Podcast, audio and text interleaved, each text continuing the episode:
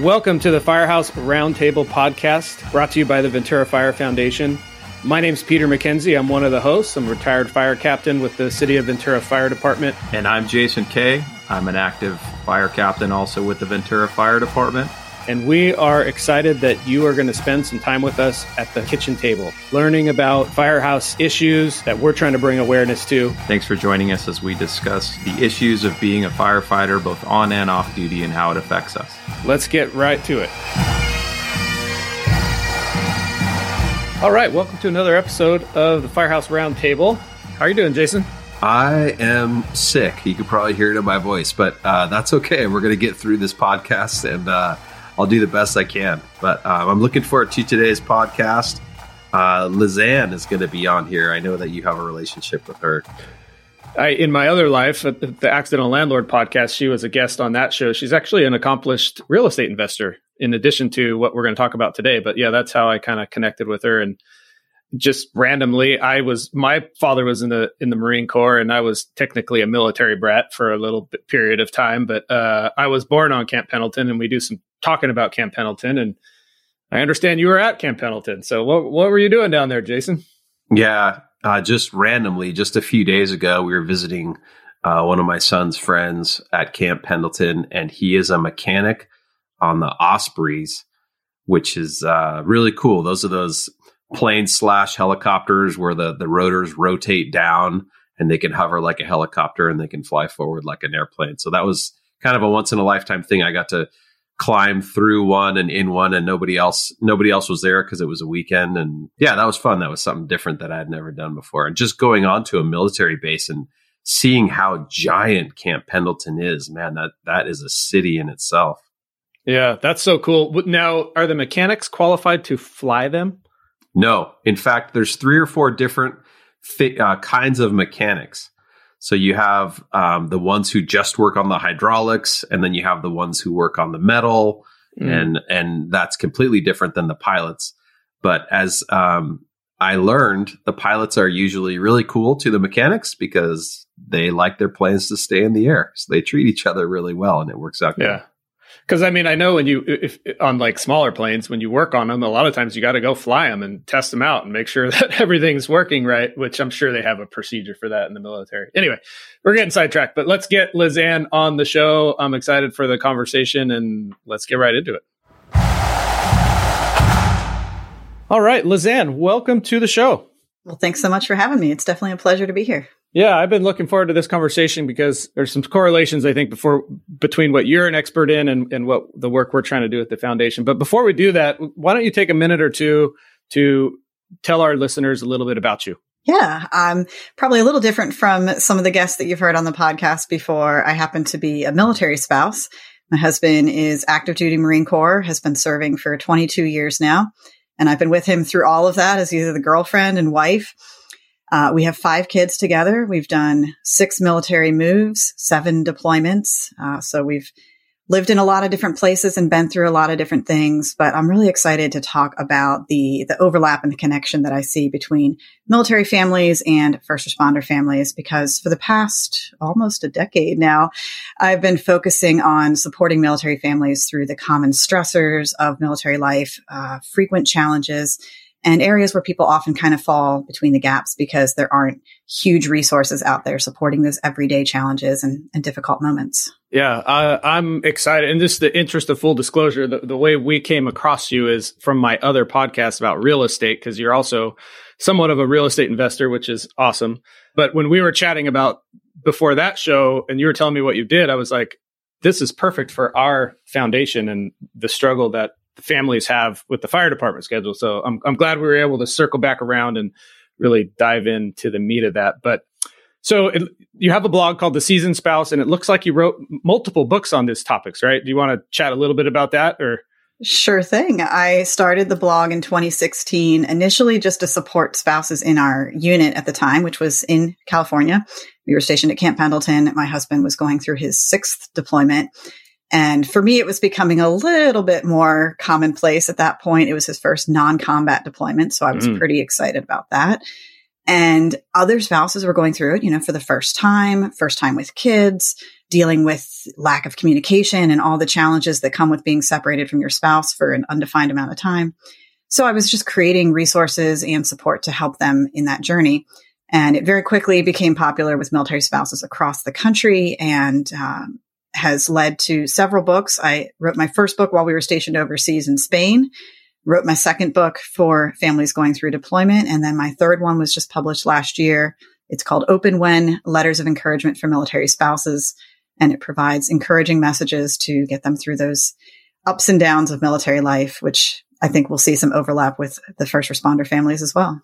Yeah, I want to I want to frame the conversation a little bit, but before we do that, I don't know if I shared this with you before, but I was born on Camp Pendleton and my dad was Marine. So Oh, that's exciting. Definite, definite connection to the Marine Corps and Oceanside. So so our spouses and their struggles aren't they're not identical to the military because I think the you know what makes the military unique is when they go, they go and they're gone for what, 8 months, a year or less, mm-hmm. whatever they go for, it's a full extended period of time Fire department's a little different. There's a couple of things that we can kind of frame out for you. One is when you get deployed on a fire or or an emergency, like you know we had the mudslides in Montecito or or these big wildfires mm-hmm. that break out. So guys will typically leave for you know it could be a week, it could be three weeks, and it's typically not more than 21 days. They put a cap on it, and then you have to come back for a certain amount of time before you can go back again. But it's shorter periods of time, so that the length is not the same. And then the other thing that is a struggle is, and I don't know if this is similar to the to the military or not, is when the firefighter goes to the station, they are gone. It's typically, yeah. in our case, 48 hours, you know, is the first is a shift, but in reality, you end up working, you know, they'll keep you for another one. You know, you could be gone for easily for three or four days, but it's consistent. So it happens all the time. So I would say when I first started at the fire department, the schedule allows you to be gone one third of the time. But in reality, it's more like a half, one half of the time. So that puts a strain on the on the families back at home. Sure. But anyway, just wanted to like identify some of the differences. Jason, do you want to chime in here and like expand on that, or just so she has a good understanding of kind of what we're talking about? Sure. I, I guess my first question to Lizann is, um, what is a typical schedule if you're not on deployment for the Marines? What what does that look like? So just just for our listeners, when I asked that question, she just kind of leaned back and smiled and was like, "Oh, I don't even know where to go with this one. There's probably a million different answers you could give depending on all that stuff you just said." So go ahead, I'll let you expand on it a little bit. Sure, it's going to vary greatly. Um, each branch is different, and even different ranks uh, within, you know, even stationed at the exact same base in the same unit, people have different responsibilities and jobs. So one of the challenges is that there's not a predictable schedule. There's not uh, a lot of certainty in military life. So it's really hard to find a normal. And I'm sure that that's something that your families struggle with a bit too, even knowing that there's shift work and maybe there's certain days circled on the calendar for shifts that, you know, when they're called up, they're, they're called up and you have to take things over and there's nothing you can do about it. So, uh, let's say it's a unit that's preparing for deployment. There may be scheduled blocks of training time on the calendar where the service member is going out to the field for, you know, this week and then they come back and they sleep at home. Or maybe they're going out on the ship for Marines can go to the field or to the ship. Um, they might go out on the ship for two weeks and then come home for two weeks and then go out for a month and then come home for a month. And that's all not considered deployment. That's considered training and preparing. Uh, and then there's tons of times that they go away for classes that might be located on the other side of the country and the class could be a few weeks long or uh, even up to two or three months long. The family doesn't move with them. So they just kind of go and do what they need to do and live in a dorm or, or live in a cheap hotel that's near where the class is. And then they can return and be with the family. So I'm assuming that a lot of that stress and uncertainty and lack of control is something that these first responder families would really relate to well about military life. Yeah, the lack of control of the schedule and the stress of the phone call you make to your wife and go, Hey, I know I'm supposed to be home in like an hour and I'm not coming home today. So that's real relatable, I think, on both sides of this. You said that your husband was on, was it six deployments? Uh, seven now. Seven. Is he gone right now? No, but we are in an odd situation right now that we call geobaching. He's a geographic bachelor because he's in his final year of active duty military and the kids and I have moved on ahead to our forever home, our retirement home, if you will. And so that means I'm living without him for a few more months until he can retire and move in with us. Okay. Well, that's an exciting time of your guys' life. That's really cool. Um, so when it comes to the schedule specifically, since we're kind of on that topic, can you tell me, are you more worried in a military spouse? Are you more worried about uh, his safety or are you more worried about when you're going to get to see him next or is it just kind of all all in one all the time? And how often do you get to hmm. talk to him or see him when when he's gone? Yeah and again that has changed so much. Um, his earlier deployments when we were still dating and not married uh, was at the very beginning of the iraq war. He joined the marine corps just before september 11th in 2001 and so those first few years of boot camp and training and going to Iraq, he was one of the first units to cross the border in 2003. Mm-hmm. And uh, he returned three times to Iraq. So obviously during that time, huge amounts of stress, uh, huge communication challenges, did not know when I'd hear from him again or how I'd hear from him. Crazy unpredictability. And thankfully things are much more advanced technologically. Even when people are deploying to the Middle East now, there's a lot more communication options in some places, service members have Wi-Fi. They can do video chats. I mean, there's a lot of possibilities. But if you're on a ship or if you're on a submarine, you still do not have consistent uh, internet access and phone calls. So communication plays a huge role in military life. And I think that does impact the quality of the relationship, the quality of the marriage. Um, the less predictability and certainty that you have about your communication options, I think just the greater the stress is in your relationship because like you said, you don't know when you'll hear from them again or how to get a hold of them. And that is extremely limiting from a spouse's perspective. First of all, let me back up. It's kind of funny. I was hired by the fire department two weeks before 9 11. So I can kind of relate there. But when did you guys have kids? When did you get married after he started his career with the military and then kind of get into as a spouse how you dealt with some of that unpredictability with your family while you were home and he was away? Yeah, because it is a big difference. I feel like there's been stages of our life where we've handled things in different ways. Um, I started dating him before the military. We dated for about a year before he decided to join the Marines, partially as a forward looking, you know, support a family, do what I need to do to, to get married and take that next step. So he did that while I was in college. And then I was still in college. The Iraq war was happening. He was stationed over in 29 Palms, California, which is a very undesirable duty station. so I did not join him. Um, he deployed several times within the next five years, and we had a very long dating timeline, especially for the military community. We dated a total of seven years before we were married.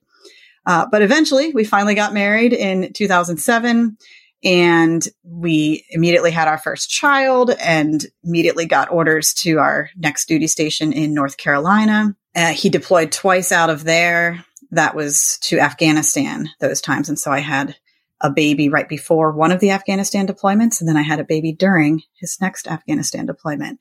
And then at that point, he was able to do a non deployable station overseas in Spain for three years. So we all lived together in Spain with our three young children, had a fourth child over there. And then we were stationed in California for five years. He did deploy two more times out of Camp Pendleton, California. And uh, at that point, I had four young kids. I was trying to start my writing business. And then at that point, he has not deployed since. So we've had a few years of stability and uh, we moved one final time to Mississippi and then this is our our last move in Pennsylvania now. So we've just made a giant circle, really. And when it comes to the spouses, I feel like that's very relatable because you guys obviously had longer periods, like Peter and you were talking about earlier, between when he was home and when he was away. What was some of the interaction to let him back? This is going to sound wrong, but to let him back in the house and into the fold when he would come back or even mm-hmm. be away, those transformations. I know our, our wives deal with it a lot, our spouses, because we come home once a week and we go, Hey, I'm here now. This is yeah. what life is going to look like. Okay, I'm gone. Now you got to do it on your own. So can you talk about kind of how, even in longer terms, I'm sure it's very relatable with us as well to talk about how the spouse's role changes and how you kind of integrate him back into your life and your family's life and then have to deal with him going away, rules changing or things like that. Absolutely. I'm really glad that you asked that because it is a a skill that is needed in a military marriage and it's not something that's inherently obvious. It's something that you kind of have to learn through trial and error. And I hope maybe there's some training for firefighter spouses and for first responder families to expect this, but there does not seem to be that training for military families. It's just a learn as you go experience. So yes, I think one of the huge challenges of the lifestyle is the constant coming and going. Uh, like I mentioned, deployments might be on a calendar and they might be somewhat predictable for military families, but not always. There's some people that get really short notice, but it's really the trainings and the workups that are, in my opinion, much more destabilizing. That one week on, two weeks back, one week gone, two weeks home. That kind of a schedule is really rough for a family because, as you mentioned, the spouse in some moment is shouldering 100% of the burdens at home and any single emergency that comes up or doctor's appointment or whatever, the spouse has to handle that. And then suddenly the, the active duty member or the firefighter is home and they are expected to just have a role in the family that they aren't taking on 100% of the time. And especially during those times where we had kind of back to back deployments, military members often do two deployments in a three year period. And um, it sounds like there's kind of a year in between, but with trainings and all, it's not really a stable year home. And it kind of feels like you never give back those responsibilities. You've taken on so much and there's never really a chance for the spouse to hand over those tasks. And so we got into years where I just handled 100% of the bedtime routine, 100% of the meals, 100% of the bath time because I was the stable default parent, the solo parent. And I'm sure there's many firefighter spouses who are like raising their hand and nodding. so it's part of the lifestyle. But when they do come home from deployment, I had to learn to actively take a step back and make some room for him and not tell him, this is how you do the diapers. This is how you do the feeding. This is how we do this because he needs to have his own role in taking care of his own children. And he needs to learn dad style of doing bath time and doing bedtime and playing around and whatever. And that might not be my style, but I need to make space for that to happen. That's so interesting that you say that because I was under the assumption that it must be way harder to have your spouse gone for eight months or a year than it is to have them gone for a week. But to hear you say that the constant like stop, start, stop, start of like the lead up to it, that is in essence how the fire department works. Like, and it's not even a week on, week off. It's like two days, four days, five days, seven days, like one day, three days. Like, it, there's no rhyme or reason to it. But I bet you that makes some spouses feel good that this actually is really hard. And because it makes total sense. Like if you're gone for eight months, you're in a routine, you know what's coming, you know you're on your own, you know how to how to navigate and handle that. But if you're constantly stopping and starting, yeah, that's way more hectic and, and less predictable. Um, there's two things you said that I want to talk about. One, I know th- coming from the other side of this, I retired from the fire department, gosh, almost two years ago now coming back and re-entering into my family was incredibly difficult. Mm-hmm. Like didn't ex- didn't see it coming at all. Like had no idea this was going to be a thing.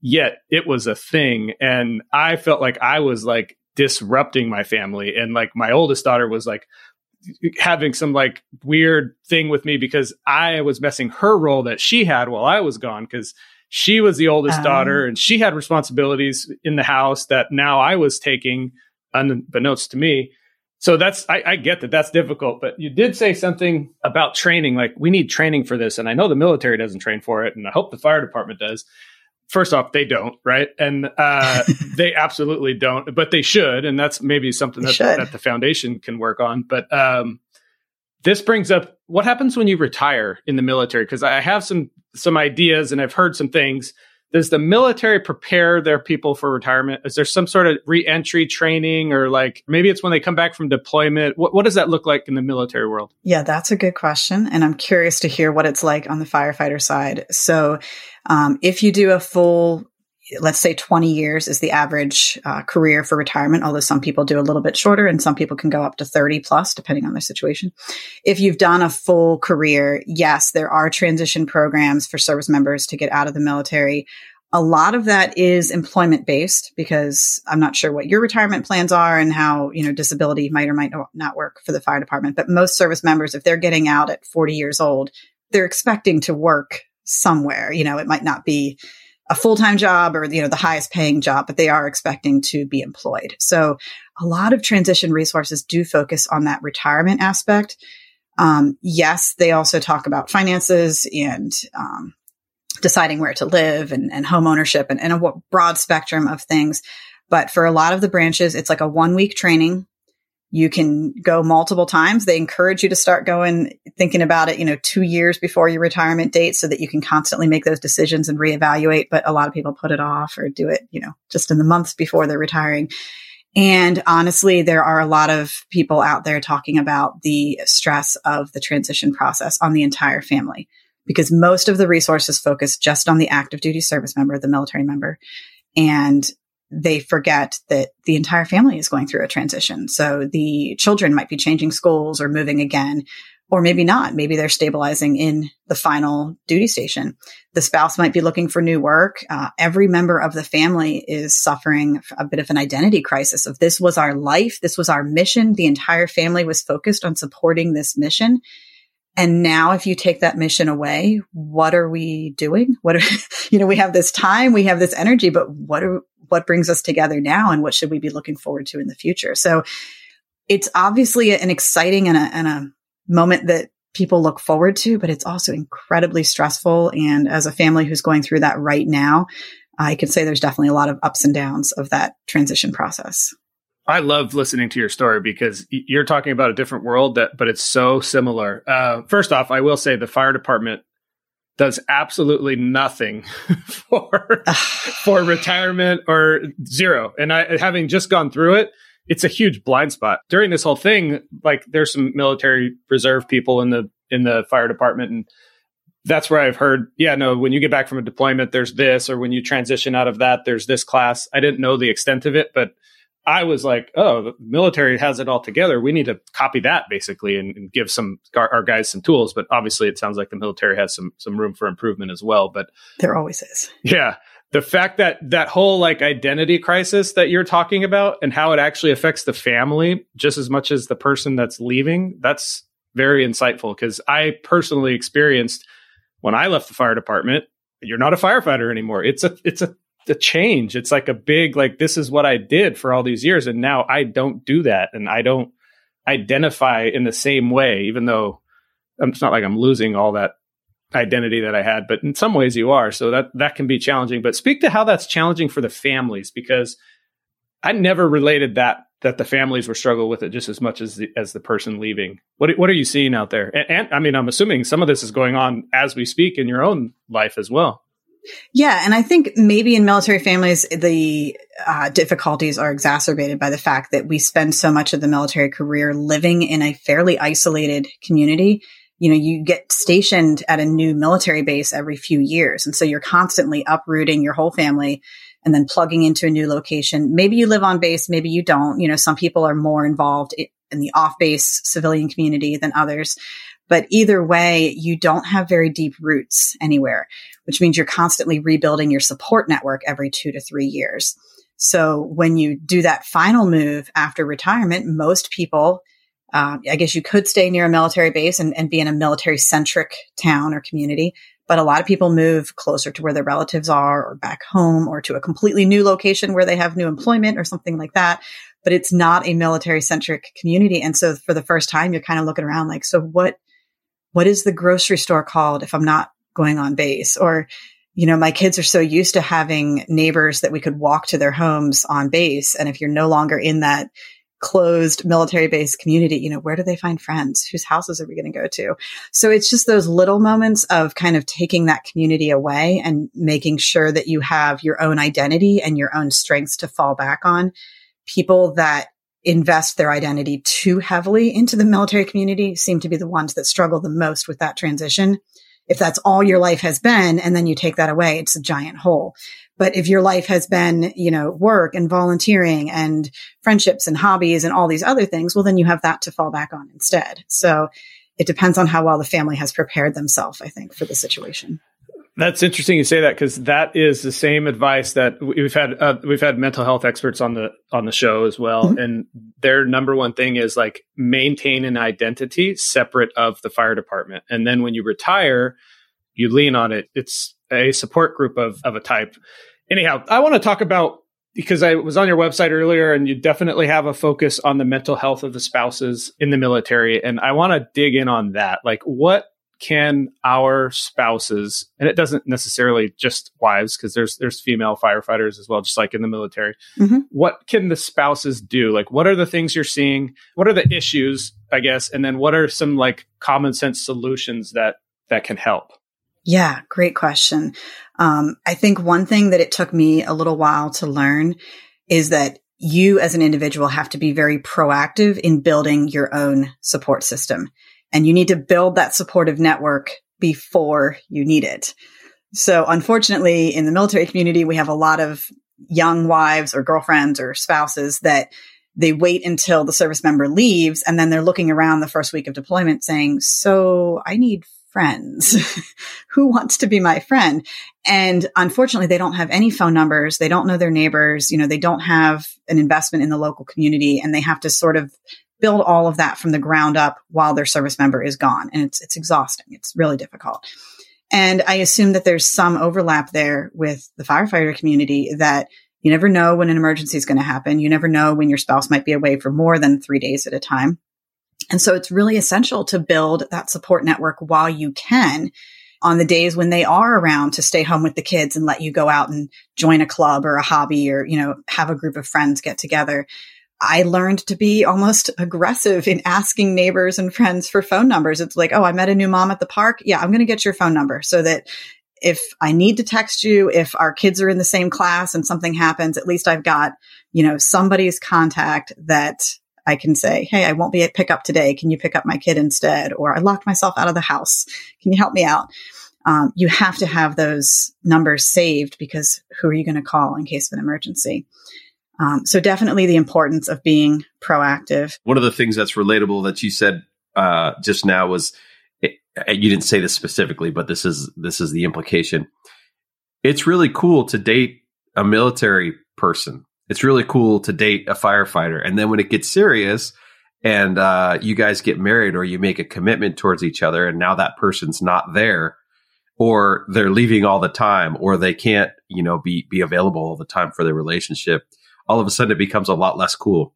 I think military wives, uh, also along with firefighter wives um, and spouses, mm-hmm. there's such a need for independence. If you're super dependent on the other person, they're just not going to be around very much. That's just the life that we've both chosen on each side of this. Mm-hmm. So that's, you know, that's very relatable to me too. And then building a support network early, I think that's great. Well, that's one of the things our foundation's trying to do is have events for everybody to get to know everybody early on. And then some of the training, uh, we don't have any through the fire department, but that's one of the focuses of our foundation too is give the spouses some training and some what to expect. And the earlier you start that, the better because yeah. the more the more realistic that's going to be. One of the areas that would be good for us to focus on, Peter, I know you have investment in this is some transition towards retirement. What do we do from here? What do your finances look from here?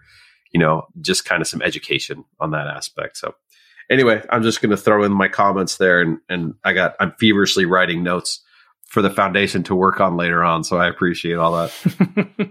yeah, no, this has been super helpful. Um, Lizann, you mentioned self care and how important that is. Let, us get into that because that's uh, we're talking about for sure. Hey, this is Joe Booth from the Ventura Fire Foundation. To learn more about the foundation and our programs, visit our website at www.venturafirefoundation.org. 100% of our funding comes from generous donors. If you like what we're doing, I encourage you to become a donor. It's very easy. Just go to our website, again, that's venturafirefoundation.org, and click the red donate button at the top. Whether it's $5 or $5,000, every donation helps ensure local firefighters thrive. Early in my husband's career, when I'd hear that term self care, I'll be honest, like from a women's perspective, it's usually mentioned in the same sentence with like spa treatments or going shopping or getting your nails done. And that really didn't relate to me. And it wasn't realistic at that part of my life. I had little babies and toddlers and no one to watch them. So the concept of taking a spa day was just not reachable to me. So I was like, well, I guess self care is not for me. Maybe, you know, maybe a couple years from now, I'll get into that kind of thing. and what I had to learn is that it's so much more than that. Self care is really just prioritizing yourself, taking care of your own needs before you can meet the needs of others. It's kind of like that analogy when you go on an airplane and they say, you know, make sure you put on your own oxygen mask before you help little ones. You'd think inherently that you need to take care of the toddler's mask first, but realistically, if you're the one that passes out, you won't be putting that toddler's air mask on anyway. So you have to take care of yourself. And I've learned that I can't give what I don't have. So just having your basic needs met, rest, you know, eating healthy, um, you know, having ways that you can de-stress. And for me, self care has become sort of these little moments throughout the day, things that I could do for five minutes, 10 minutes that don't take a lot of time. They don't take a lot of money. Um, it's just a little moment or a little ritual, but it keeps me grounded. It gives me an element of control in a world that has very much out of my control. And it is something that I can do whether or not my kids are around and whether or not I have that strong support network at the time. A couple things I want to chat about with that. For starters, like the whole concept of you have to take care of yourself first, that felt incredibly selfish to me when I first started down that journey. And and honestly, I like I really started down that journey after I left the fire department because I had like the mental clarity and the time but it felt wrong. And I think that was mm-hmm. just from like being a parent and for so long and sacrificing and doing everything for your kids, which in hindsight was a huge mistake. Like I should have taken better care of myself years ago because it will help me be a better ver- a better dad, a better spouse, a better everything. But it just is so counterintuitive until you like take the time to educate yourself and and actually like flip your mindset that no you need to be doing these things so you can be better for your team for your mm-hmm. kids all that other stuff. I was just thinking about some of the old uh, self-care the last few people that we've talked to again all bring that same subject up and how important that is and a lot of times it's on the firefighters side we keep hearing you guys need to take time to de-stress um, you don't want to hold the the horrible stuff that you see. You don't want to hold that in. And you know, I relate it back to this is both sides. There's a lot of care out there for the the PTSD side of the of the firefighter, and we're really trying to focus on the spouse side as well, or the family all around, and say those people need self care as much as we do, if not more, because they're the ones who, when we get home, we have a quote unquote day off and the spouse still is doing the same thing. They still have the kids. They still are expected to do their daily routines. And, you know, a lot of them work. So they're, they're not necessarily having a day off when we have a day off. So I would just reiterate what you said. Again, we hear it over and over, but you got to take some action, whatever it is for yourself that, you, that you find. Um, do you have some examples that that work for you or that you would say are a good thing for some of the spouses specifically to try for self-care? Because my wife would say the same thing. I don't have time. I don't have the energy to go do a spa day but i may want to go take a hike or i may want to work out or whatever it is for that person. Yeah absolutely. I think it's important to kind of have a few different options so um, in my book, I even break them into time categories of, you know, here's something that I can do in self care in five minutes. I can make myself a cup of tea. And for me, that's just that kind of ritualistic, repeated motion that forces you to stop whatever else you're doing and to sit and enjoy it. It could be coffee also, just for me, it's tea. Um, but taking that moment of like, this is something I need and I'm going to take five minutes out of my day to give it to myself because I deserve that and I need it. But for, you know, 10 minutes, it could be petting your dog. It could be walking to get the mail, walking around the block, you know, watering plants. If it's just like something that you have to stop the other busyness of your day to do a few moments of something that calms you and relaxes you, that's super important. And then if you have longer time, you know, half an hour or so, read a book, take a bath, all of those, like I think more traditional self care messages, um, those are important too. And I think people should carve out you know, an, a half an hour or an hour here and there throughout the week, at least once a week, have something that you do for an hour that you look forward to. And when you mentioned trauma and, and holding trauma in, I think that is a big part of the self care puzzle because spouses can experience that secondary trauma. Obviously, I haven't seen what my husband has seen. A firefighter spouse hasn't been, you know, in the buildings and facing the fire the way their spouse is, but they do hold a lot of that stress and a lot of that concern and that worry. And it doesn't just magically dissolve and go away. And there's all those years worth of worry and fear and doubt and uncertainty that you have to have a way to lift that off of your shoulders, out of your body, off of your soul, however you want to envision it. But there needs to be a detoxing way that works for you. And everyone's going to have a different answer for themselves, whether that's a religious ritual or, you know, yoga and meditating or some of the quick things that I just mentioned. But you need to have your own methods that are going to help you bring you back to your, your center and a safer, cleaner, de-stressed place. I've seen in, in our world some not just spouses, but even the firefighters themselves, they start to like harbor a lot of animosity towards the fire department for taking them away from their family, for doing all these things that are causing all these problems. Do you see that in the military world? Like, do do spouses start to hate the military and like want nothing more than to get out of it, or what? What are you seeing, and and what are what are some ways to help with that? Yeah, that's a very honest question, and I appreciate it.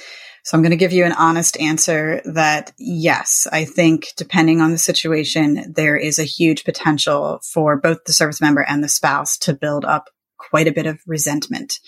And typically, yes, that resentment is because of the military. It's this larger entity that really does control our lives. It tells us where to live, when to go there, you know, when they're going to be gone. And I get no say really in, in any of that. So, um, being destabilized by something that is so beyond your control uh, definitely causes a lot of frustration.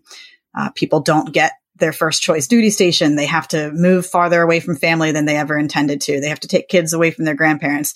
And a lot of spouses sacrifice meaningful careers to follow their service member and, and live where they live.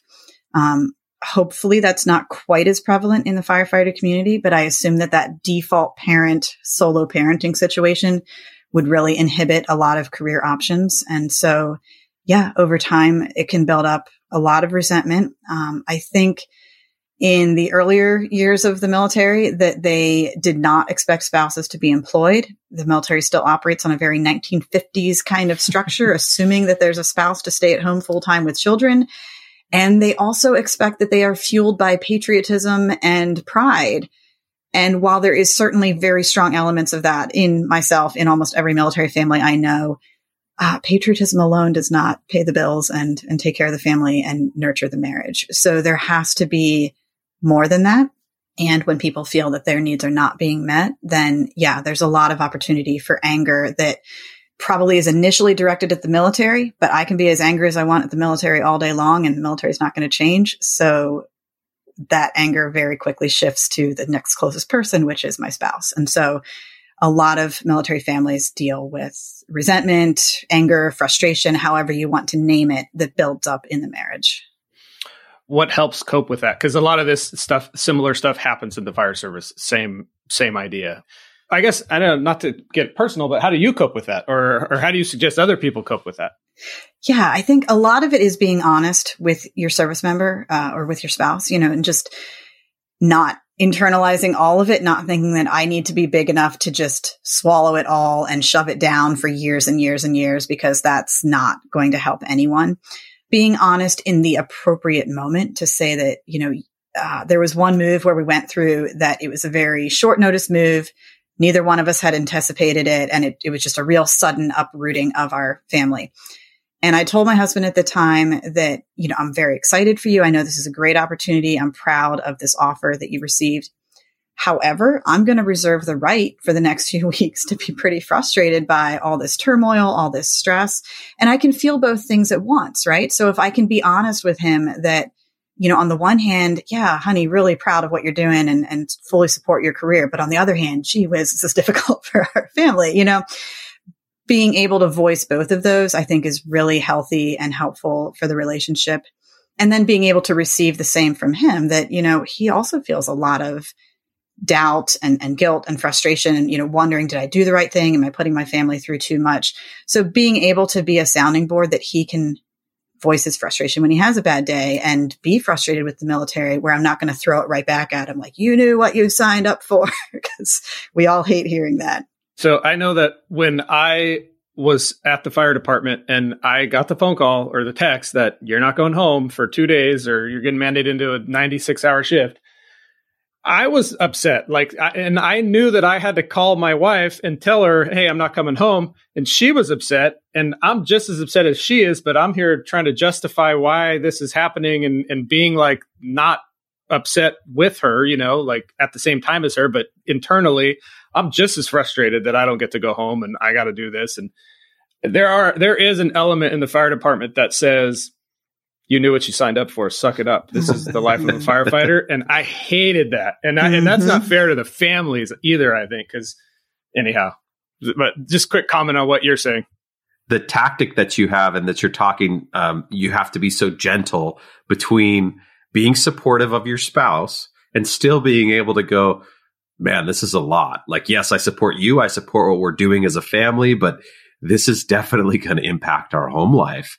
And, and you both have to be able to look at that and say, we support each other through this. It's not necessarily all good and, and easy, but at the same time, you know, we're going to make it through or be able to look at each other and go, maybe this isn't the right time for this and be able to be supportive without, with, without, um, necessarily saying yes to everything for your husband or spouse. And maybe that's less less appropriate to the military side of things. I don't think I, I don't think you have that much option. No, not a lot. I, I thought that resonated with our with our choices. I think that same team attitude though is so important that it's really important to remember that it's not, you know, me versus the military or me versus my husband's career, but it's really us together facing this life in whatever way that we need to in the moment. And not having that competition that I think it's so easy to sink into whose day was worse, who had mm-hmm. it harder. Um, you know, just because one person had a bad day, they do not have a monopoly on, you know, tragedy or pain or whatever. Yes. Um, both of you are allowed to have a bad day and both of you face different challenges and probably neither one of you wants to swap places if we're being honest. And my husband told me that one time when he was in a combat situation in Afghanistan and I was just home with little toddlers and neither one of us absolutely wanted to be in the other's place. And we were like, well, we're both equipped for the places where we are and we're doing what the skills that we have. So I guess, I guess we're doing it right. Um, but I think it's so natural to get into that combative competition which is not helpful at all to the marriage. And it's so helpful to remember that, you know, you are on the same team.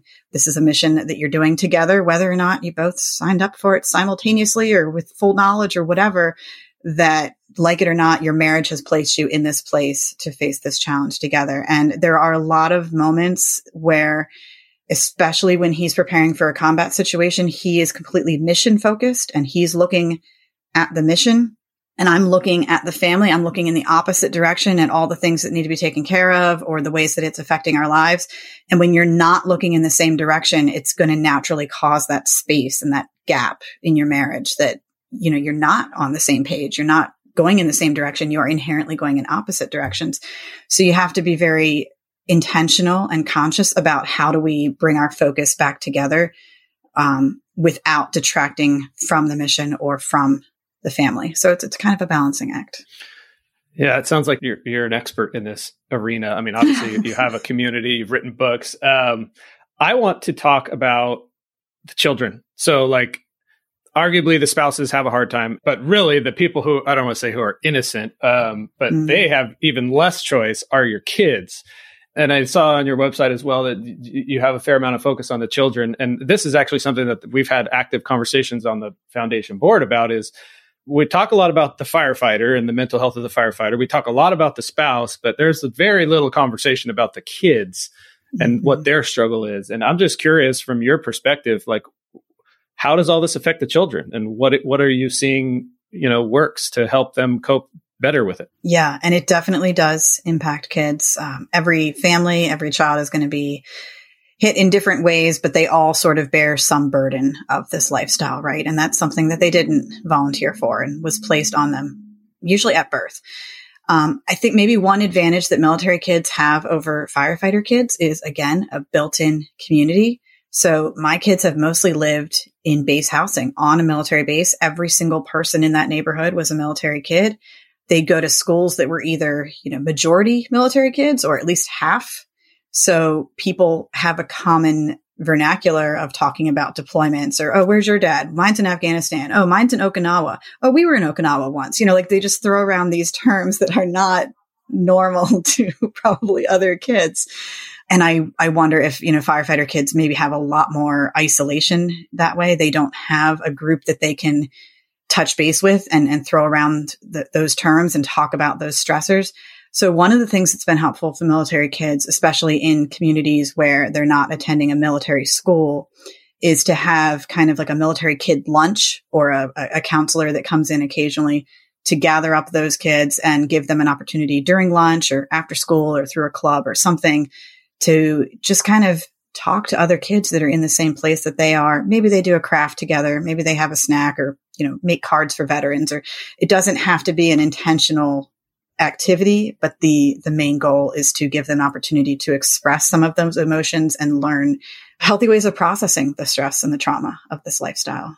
Yeah, I didn't think of that. So like the whole, th- there's this whole thing like the reasons firefighters struggle when they retire is because they have this ready-made social network when they're at the fire department and they go th- i mean the firefighters go through a lot of bad things and i would argue the military has worse things um, but they debrief with each other. They sit around drink coffee. They they they have somebody to talk to but once they leave that goes away. Mm-hmm. and then we see a lot of the mental health issues start to like rear their heads. But i didn't mm-hmm. equate that to military kids because you're absolutely right. Like every kid on the base is in the same shoes and they grow up with these kids arguably only for a couple years at a time. But that is big. The one of the things that the fire on the fire service side the fire department's exponentially busier today than it was when Jason and I started. Families are incredible. feels like they're way busier. Just in my own personal family, I got three girls. They're going three different places for three different mm-hmm. times. There's like very rare that we're like, hey, it's Saturday. We have nothing to do. Let's just all, you know, find some other fire families and hang out. Like that doesn't happen in my life anyway. I don't know, you know, some people do, but I think as life gets busier, as the, our jobs get more complicated, as the kids' ex- expectations grow, that's not happening. And that is definitely something that we could make a focus and, and try to foster because in fact, we had a, a gal, Tiffany Atala, she's a, a therapist and a firefighter wife. And she, this was one of her big pushes is, reconnecting the families to each other, when, especially when the husbands are gone, because it's so important. And I think we as a, as a society of firefighters and we're drifting farther and farther away from that. And Jason, I know you got a you got family and this is kind of near and dear to your heart. I've heard you talk about it before, but what are your thoughts on that? Yeah, life gets more expensive as the kids get older usually and then life just because um, inflation just generally. So a lot of the times now spouses work like you said, the military's 1950s way of looking at things.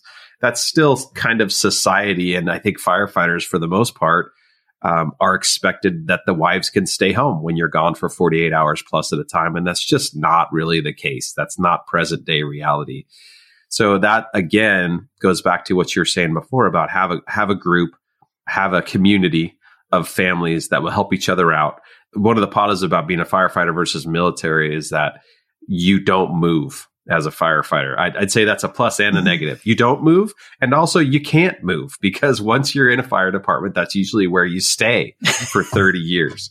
So you are afforded the ability to make a community and to stay with those people that are in your community, you know, for a long period of time, as opposed to what you're going through, where every few years you got to kind of start over.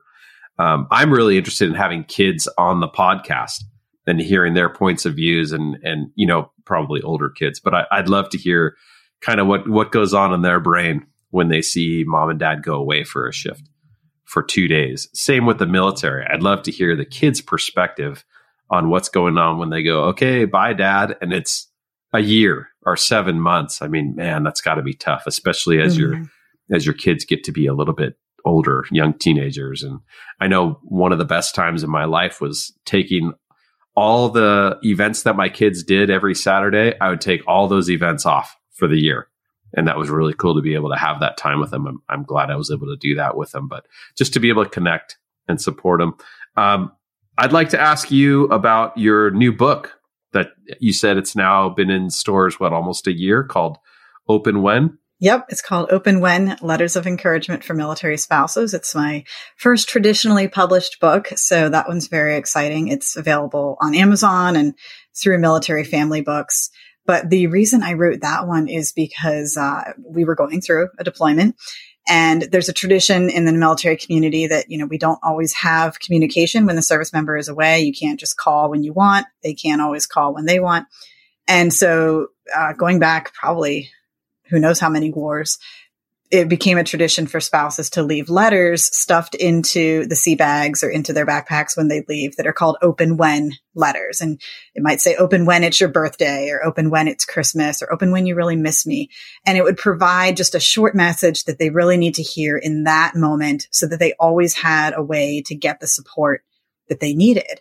And I've, I've done that for my husband and it's a great tradition, but I really wondered, you know, who's writing open when letters for the spouses? Where do mm-hmm. they get those moments of encouragement and support?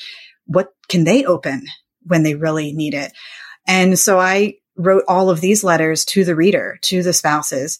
It's, you know, open when you are facing a move that you don't want to do or open when you have to tell the kids about deployment like, how do I do this? How do I face this? And it's just like sitting down and having a cup of coffee with a good friend who's going to say, okay, you know what? I get where you're coming from. This sucks. It's really hard, but you know, here's something that worked for me and, and this might work for you too. And I've also heard you could do this, this and this. So let's, let's do that and let's do it together and let's make this work for you and, and help you take that next step forward. So it is just those little moments of encouragement that I think we all need at some point or another. And people find so much reassurance knowing, first of all, that I'm not in this situation on my own.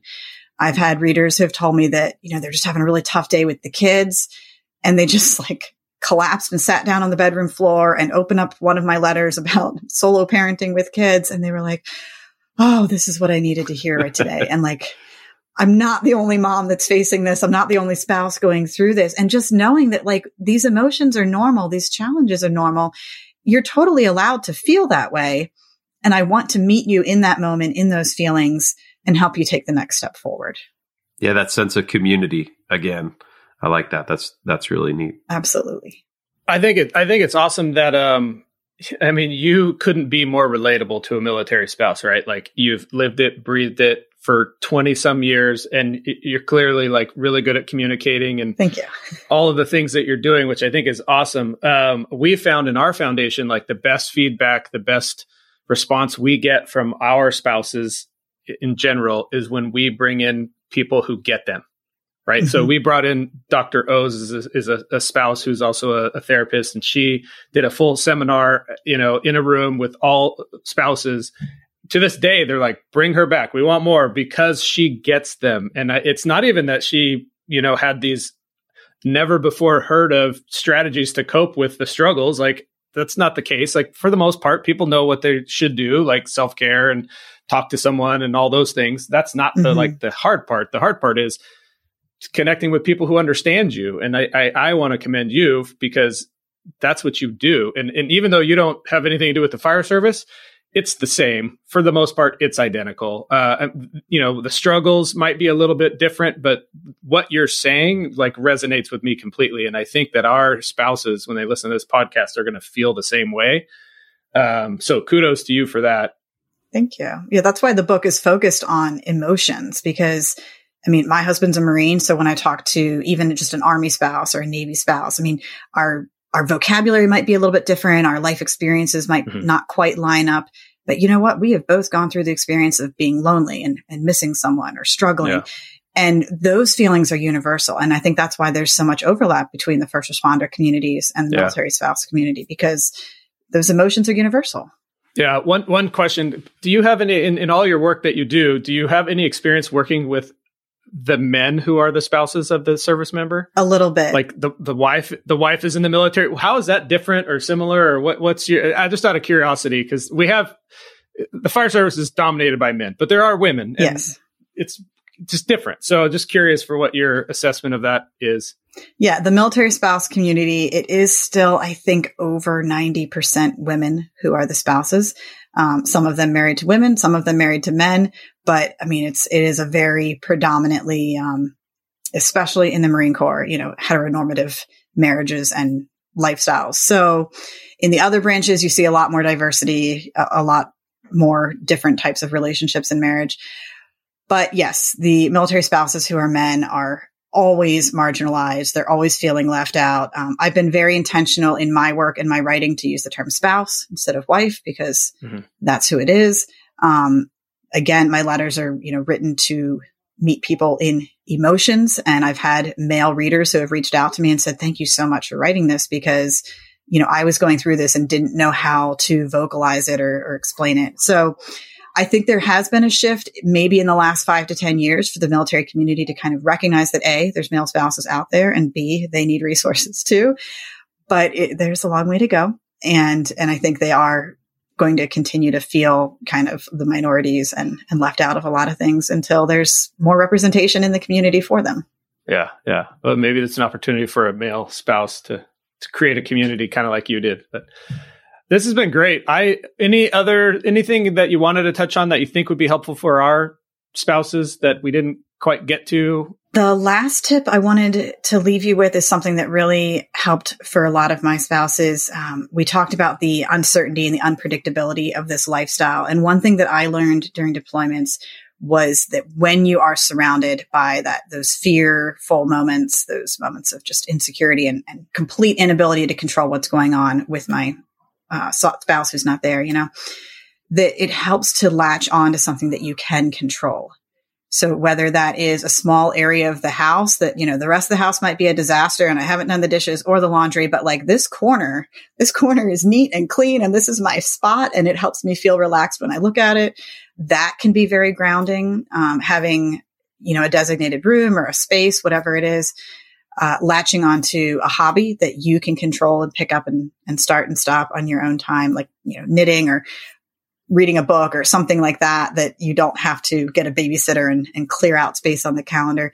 Just having those moments throughout the day that you can control. And I've heard from a mental health perspective that that is a really good strategy for dealing with the stress and the uncertainty of this lifestyle. So I hope all of your listeners have some of those things that they control and hold on to. But if they don't yet, I encourage them to seek them out. Yeah, all good tips. Jason, any any parting words? No, I would just say that um, the book Open When available on Amazon. We'll try to get those that linked in our show notes too. And I think that would be something that um, we could have a stack of as a foundation and go, this person needs it, or even just give it out to the new spouses. So that's something that would be really, really cool. And I'm sure would be very relatable and, and helpful to to the firefighters as well. I agree with Peter.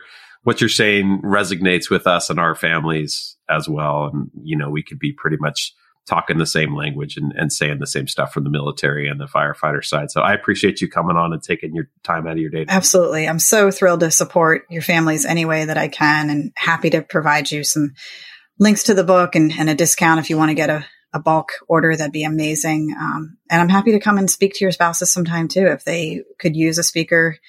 Again, I don't relate to every detail of the life, but I do relate to a lot of the things that they've been through. Yeah, in that light, if our if our spouses want to find out more about what you're doing, or how can they keep kind of connected with you? What's the best way for them to do that? Yeah, my website is seasonedspouse.com.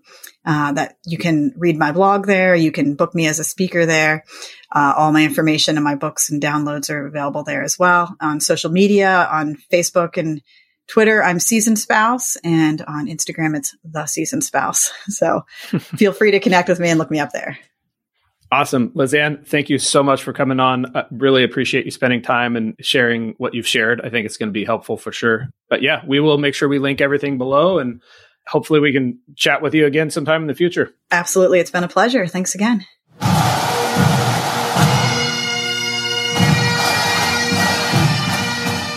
Jason, wow, that was a that was a great conversation.